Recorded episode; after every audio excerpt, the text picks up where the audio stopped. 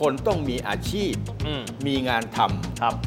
คนที่มีโอกาสทางสังคมน้อยอืมต้องได้รับความเห็นอกเห็นใจ และได้รับการพิจารณาก่อน ต้องมีการตกลงกันให้ชัด ว่าอันเนี้ยไม่ใช่หาบเร่และไม่ใช่แผงลอยอืม เอ่อ GDP ของหาบเร่แผงลอยทั้งประเทศเนี่ยนะครับ อย่างน้อยเนี่ยปีหนึ่งนะ2แสนล้านถึง4แสน5หมื่นล้านเป็นต่อหลักปีแสนล้านเลยเหรออาจารย์ ใช่ครับ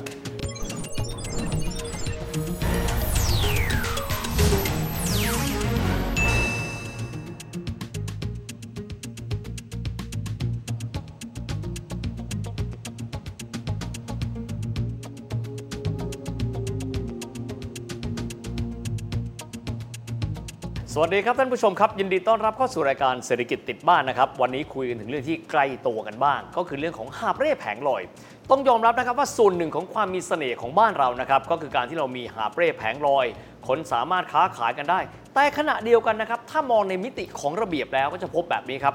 กฎหมายบางทีดูมีความเข้มงวดมาก ในขณะเดียวกันหาบเร่แผงลอยก็ยังคงอยู่ จนกระทั่งนำไปสู่เรื่องปัญหาเช่น เจ้าหน้าที่เรียกรับสวย เพราะกฎหมายให้อำนาจเอาไว้แบบนั้นนะครับจุดดุลยภาพที่เหมาะสมนั้นจะเป็นอย่างไร วันนี้มาคุยประเด็นนี้กันนะครับกับประธานคณะกรรมาธิการแก้ไขปัญหาความยากจน และลดความเหลื่อมล้ำของวุฒิสภา รองศาสตราจารย์ดรสังสิทธิ์พิริยารังสรรค์อาจารย์สวัสดีครับครับอาจารย์ครับแรกทีเดียวผมขออนุญาตถามอาจารย์ก่อนพูดถึงจุดยืนมุมมองภาครัฐที่เขามีต่อเรื่องหาบเร่แผงลอยเนี่ยเขามองว่า ควรจะมี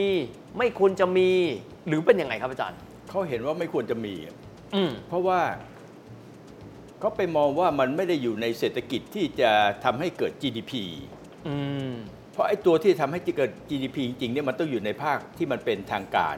เป็นธุรกิจขนาดใหญ่ อ๋อมีจดทะเบียนบริษัทอะไรใช่ครับอืมๆแต่พวกนี้เขาไม่ได้จดทะเบียนครับนะฮะเพราะฉะนั้นเขาก็จะไม่รู้ตัวเลขอะไรทั้งนั้น อืม แล้วเขาก็ไปมองว่ามันเกะกะมันสกปรกครับนะฮะกลัวว่าจะ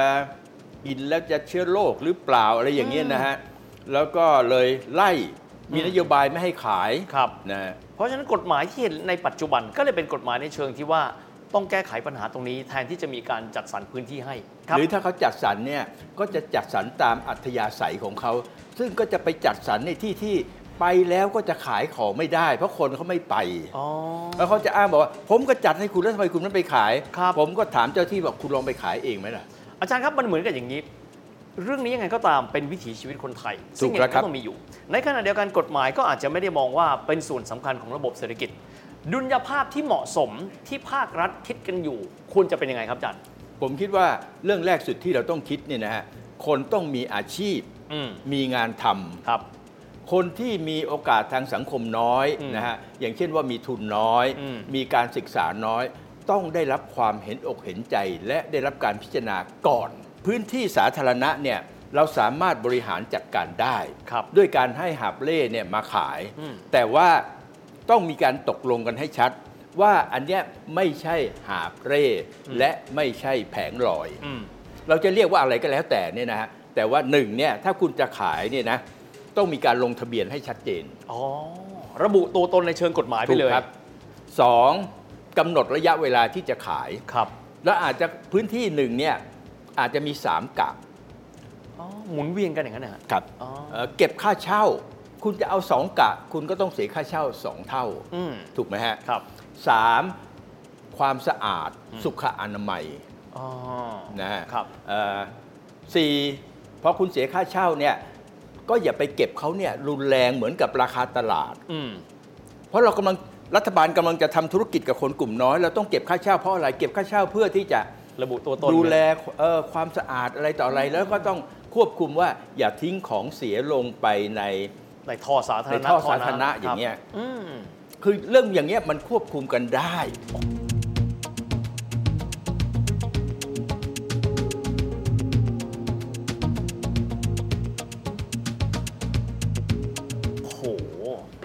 อบจังเลย เรื่องแบบนี้ควบคุมกันได้ แต่เหมือนกับว่าเจ้าหน้าที่รัฐอาจจะไม่อยากให้มีการควบคุม เพราะเราก็จะได้ยินเรื่องของสวยครับอาจารย์ครับบอกว่าในเมื่อคุณไม่ถูกกฎหมาย เรามีกฎหมาย ถ้าเกิดคุณต้องการขายซึ่งหลีกเลี่ยงไม่ได้ ก็ต้องมีสวย อยากให้อาจารย์อธิบายโครงสร้างของตัวสวยจริงๆมันมันเกิดมาจากอะไรแล้วมันจะเดินหน้ากันยังไงครับอาจารย์สวยเนี่ยเป็นเรื่องของการใช้อำนาจนอกระบบ หรืออำนาจที่นอกกฎหมายที่กฎหมายเนี่ยไม่อนุญาตให้อืมเพราะฉะนั้นเนี่ยเจ้าหน้าที่ก็จะอนุญาตให้เฉพาะคนที่อยากจะจ่ายตังค์อืมเพื่อเอาเงินเข้าตัวเองเป็นการคอร์รัปชันอืมเป็นการทุจริตครับนะฮะแต่ว่าสิ่งที่ผมคิดเนี่ยมันจะทำลายระบบสวยทั้งหมดอ่า มันจะไม่เหลือสวยเลย ครับ เพราะว่าเราก็กทมเนี่ยก็เข้าไปดูแลเองทุกอืมพื้นที่อืมถูกไหมฮะแล้วก็ผมคิดว่าถ้าหากกทมเห็นว่าไอ้การขายของอย่างเงี้ยมันทำให้เกิดงานเกิดรายได้ เขาไม่ต้องมารอหวัง 600 บาทจากรัฐบาลอืม600บาทเนี่ยก็ดี แต่ไม่เป็นประโยชน์หรอกคนมันอยู่ไม่ได้อืมให้คนมันมีอาชีพ มีครับงานทำมีรายได้นะมีความมั่นคง มีความสุขกับการทำอาชีพ พึ่งตัวเองได้เนี่ยดีกว่าครับนะฮะเสร็จแล้วเนี่ยกทมเนี่ยควรลงทุนทำแอปพลิเคชันทำแพลตฟอร์มอะฮะครับ ทำแพลตฟอร์มเลยว่าเอ่อแล้วเงินที่เขาลงทุนไปเนี่ยก็เก็บมาจากเอ่อชาวบ้านที่ไปขายของเนี่ยเอามามาจ่ายคืนนะฮะอ่า สมมุติผมบอกผมอยากจะกินข้าวเหนียวส้มตำที่ใกล้ที่สุด ผมกดปั๊บผมก็จะรู้แล้วไปอีกกี่เมตร โอ้ ช่วยกันด้วยเหมือนเป็น marketing ให้กันด้วย ใช่ครับ มันก็เหมือนกับ Google Map อะครับ อาจารย์ตรงนี้น่าสนใจมาก แต่ปัญหาคือเอาผมมองในมิติกฎหมายนะฮะ ว่าอันเนี้ยเป็นกฎหมายของทางรัฐบาลกลาง หรือเป็นของรัฐบาลท้องถิ่น ในกรณีนี้คงเป็นกรุงเทพมหานคร ของจราจรโอ้กรมทางหลวงโอ้อาจารย์มีหธลาย นารักษ์ของบ้าบอที่เป็นของรัฐบาลทั้งหมดนั่นแหละ คืออาจารย์แต่ภาครัฐเราเหมือนกับเหมือนกับ ไม่ได้มีหน้าเดียว คือมีหลายหน่วยงานจนกระทั่งว่าไม่รู้ว่าถ้าเราจะทำแบบนี้จะต้องเดินหน้ากันอย่างไรครับอาจารย์กทมในฐานะที่ได้รับการเลือกตั้งมาจากประชาชน มีความชอบธรรมสูงสุด เหนือกว่าหน่วยงานทั้งหมดที่โอ้อาเป็จารนย์ใช้เจ้าคำของมีความชอบธรรมสูงสุดถูกครับ เชิญมาอืมอืมปรึกษากันครับเขาจะให้ความร่วมมืออืมทำไมเรื่องนี้กลายเป็นเรื่องที่ยืดเยื้อกันมายาวนาน ตั้งแต่ผมตูเปียก จนวันนี้กลายอยู่ในวัยกลางคนก็ยังมีปัญหานี้อยู่ อะไรคือปัญหาที่ไม่สามารถทำให้มันขับเคลื่อนเรื่องนี้ ให้มันเสด็จน้ำให้มันตกผลึกได้สักทีครับอาจารย์เพราะเขาคิดว่าภาพเล่แผงลอยเนี่ยไม่เป็นประโยชน์อะไรกับประเทศอืมมีแต่เกะกะสกปรกครับความจริงแล้วเนี่ยนะฮะเอ่อ GDP ของหาบเร่แผงลอยทั้งประเทศเนี่ยนะครับ อย่างน้อยเนี่ยปีหนึ่งนะ2แสนล้านถึง4แสนห้าหมื่นล้านเป็นต่อหลักปีแสนล้านเลยเหรออาจารย์ ใช่ครับ ถ้าสมมุติว่าร้านหนึ่งเนี่ยขายได้ 100 บาทต่อวันครับต่างจังหวัดขายได้กำไร 500 บาทต่อวันครับสมมุติอย่างนี้นะอืมมันก็ประมาณนี้แหละ4 5แสนล้านบาทต่อปีอืมเยอะไหมฮะ เยอะมากคือครับอาจารย์ เราไปดูแต่ละรายเนี่ยมันเล็กจริงครับ แต่ไม่รวมกันแล้ว รวมแล้วเนี่ยมันก็เป็นแสนล้าน แล้วมันทำอย่างนี้ครับไอ้ไอ้ร้านพวกเนี้ยไม่ว่าจะเป็นข้าวเหนียวส้มตำอาหารตามสั่งเนี่ยใครเป็นคนกิน พนักงานที่อยู่ในระบบที่เป็นทางการที่อืมจ่ายภาษีให้กับรัฐบาลเนี่ยครับ เขามากินถูกไหมครับ ถ้าเขาไม่ได้กินนะเขาก็ต้องเข้าห้าง อืม ราคามันจะแพงกว่า อ่า เพราะฉะนั้นเนี่ย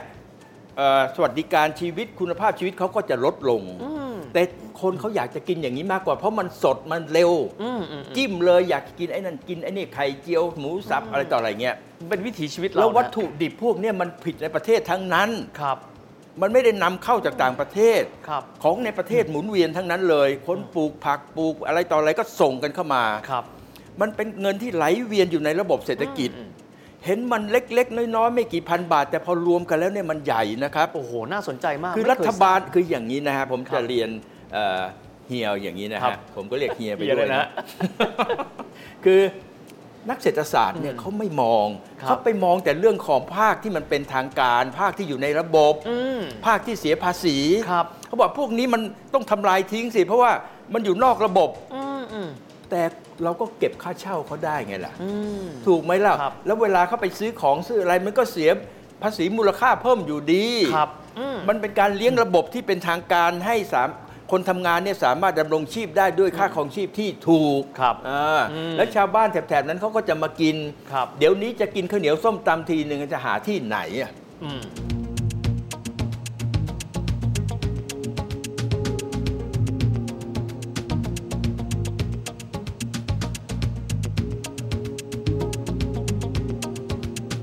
อาจารย์ทีนี้ผมขอแบ่งออกเป็น 2 ส่วนแล้วนะครับ ผมขอมาที่ส่วนภาคประชาชนผู้ค้ากันบ้าง ผู้ค้าก็บอกว่าไม่อยากที่จะเข้าระบบ เพราะว่ากลัวสรรพากรกลัวเรื่องของการแจ้งภาษี ไม่อันเนี้ยต้องถืออย่างนี้ พวกนี้เขาเป็นผู้ค้ารายย่อย อืมอืมผู้ค้ารายย่อยครับ รายได้เขาน้อยไม่ต้องไปเสียภาษี อืมเพราะว่าไม่ไม่ถึงเกณฑ์อยู่แล้วใช่อาครัจารบ ย์ว่างั้นอืมนะฮะพราะเพียงแต่ว่าเราขอเก็บค่าเช่า ครับเท่านั้นเอง จำนวนน้อยเพื่อให้เขาระบุตัวตนได้ ใช่ครับ นะครับทีนี้มาในเรื่องของการเดินหน้าเพื่อที่จะตราเป็นกฎหมายครับอาจารย์เพราะที่ผ่านมาเนี่ย มีคำมีความคิดที่ว่าจะแก้ไขปัญหานะครับ ตอนนี้เรามีผู้ว่ากทมใหม่แล้ว อาจารย์มองว่าจะมีอุปสรรคอะไรที่เรามองไม่เห็น เพิ่มเติมไปกว่ากระบวนการตามกฎหมายบ้างไหมครับ เพราะต้องยอมรับว่าหากมีระบบนี้ผู้ถืออำนาจรัฐเดิม ซึ่งสามารถเก็บสวยได้ ก็อาจจะต้องออกจากระบบไป อาจารย์มองประเด็นนี้ไงครับ ไม่ต้องออกจากระบบคุณก็ยังอยู่ในระบบเดิมนี่แหละ แต่คุณไม่ได้เท่านั้นเอง อืม คุณก็ไปทำมาหากินของคุณตามปกติ เพราะคนส่วนใหญ่ที่เก็บเนี่ยก็คือเจ้าหน้าที่เทศกิจของ ของกทมอืม ถูกไหมอะครับ คุณก็ยังได้เงินราชการเงินเดือน เงินอะไรของคุณต่อไปทำงานจบ 60 คุณก็ยังได้เงินบำนาญเนี่ยอืมคุณไม่ได้เสียอะไรนะ คุณยังได้ดีอยู่นะ อืม เพียงแต่คุณไม่ได้เงินพิเศษเท่านั้น อ๋อ นะแต่ไอ้ที่เรากำลังพูดถึงเนี่ยว่าไอ้หาบเร่แผงลอยผู้ค้ารายย่อยเนี่ยมันเป็นประโยชน์กับเศรษฐกิจภายในประเทศอืมมากมายครับนะฮะ เรายังไม่ได้พูดถึงว่าหาบเร่แผงลอยของไทยนี่นะได้รับการยกย่องว่าเป็นหาบเร่เป็นสตรีทฟู้ดที่ดีที่สุดในโลกนะอืมอืมคนที่มาเที่ยวประเทศไทยบอกเขาชอบอะไรมากที่สุดเขาบอกเขาชอบมากินอาหารเมืองไทย Street เพราะ food มันอร่อยที่สุด อืม ถูกที่สุด มีคุณภาพที่สุดไอ้นี่มันก็ช่วยส่งเสริมการท่องเที่ยวนะ แล้วอย่างนี้สิครับกทมเนี่ย คุณก็ช่วยลงทุนให้เขาหน่อยนะอ่าทำให้มันสวยงามอืมถูกไหมฮะทำทำไมจะทำไม่ได้ก็ทำให้มันได้สิ พื้นที่เล็กๆเนี่ยก็ทำให้สวยงามไม่ให้เป็นแหล่งที่นักท่องเที่ยวมาดูแล้วเนี่ยสบายอกสบายใจ ในต่างประเทศเขายังทำได้เลยครับถูกไหมฮะอืมไอ้นี่เรายังไม่ได้พูดถึงว่าเพื่อนนักท่องเที่ยวนะ แต่คจรับ ริงๆไอ้ตรงเนี้ยมันทำเงินเข้าประเทศปีหนึ่งมโหฬารมหานะศาลนะ เออครับพวกยิ่งแผบแบกกระเป๋า Backpacker อะไรกันมาหลายนะมันอยากกินกันทั้งนั้นแหละ ครับ อาจารย์ต้องถามอย่างนี้ ในนั้นอาจารย์พูดถึงเรื่อง street food ครับสิงคโปร์กับมาเลเซียเขาก็จะมี center เช่นที่เรียก hawker food ก็คือ street food ที่เป็นรวมอยู่ในพื้นที่เดียวกันนะครับเราสามารถถอดบทเรียนมาจากพวกเขาเพื่อมาทำที่บ้านเราให้ดีและอยู่ในระบบได้ยังไงบ้างไหมครับอาจารย์ก็ทำเหมือนเขาเลยก็ได้อืมนะกทมก็ไปดูที่ดูทางสิครับอืมแล้วก็อนุญาตให้เอกชนทำได้อืมอืม ถูกไหมครับ เอกชนก็สามารถจะตั้งเป็นแบบอย่างเงี้ยขึ้นมาในพื้นที่อ๋อของเขานะฮะ แล้วก็รวมสตรีทฟู้ดเนี่ยเข้าไปอืมคนไหนที่อยากจะเข้าไปนั่งเพื่อนั่งห้องแอร์นะราคาคุณครับก็แพงขึ้นอีกหน่อยหนึ่งอืมเพราะเป็นห้องแอร์ครับแล้วก็ทำได้ทั่วไปหมด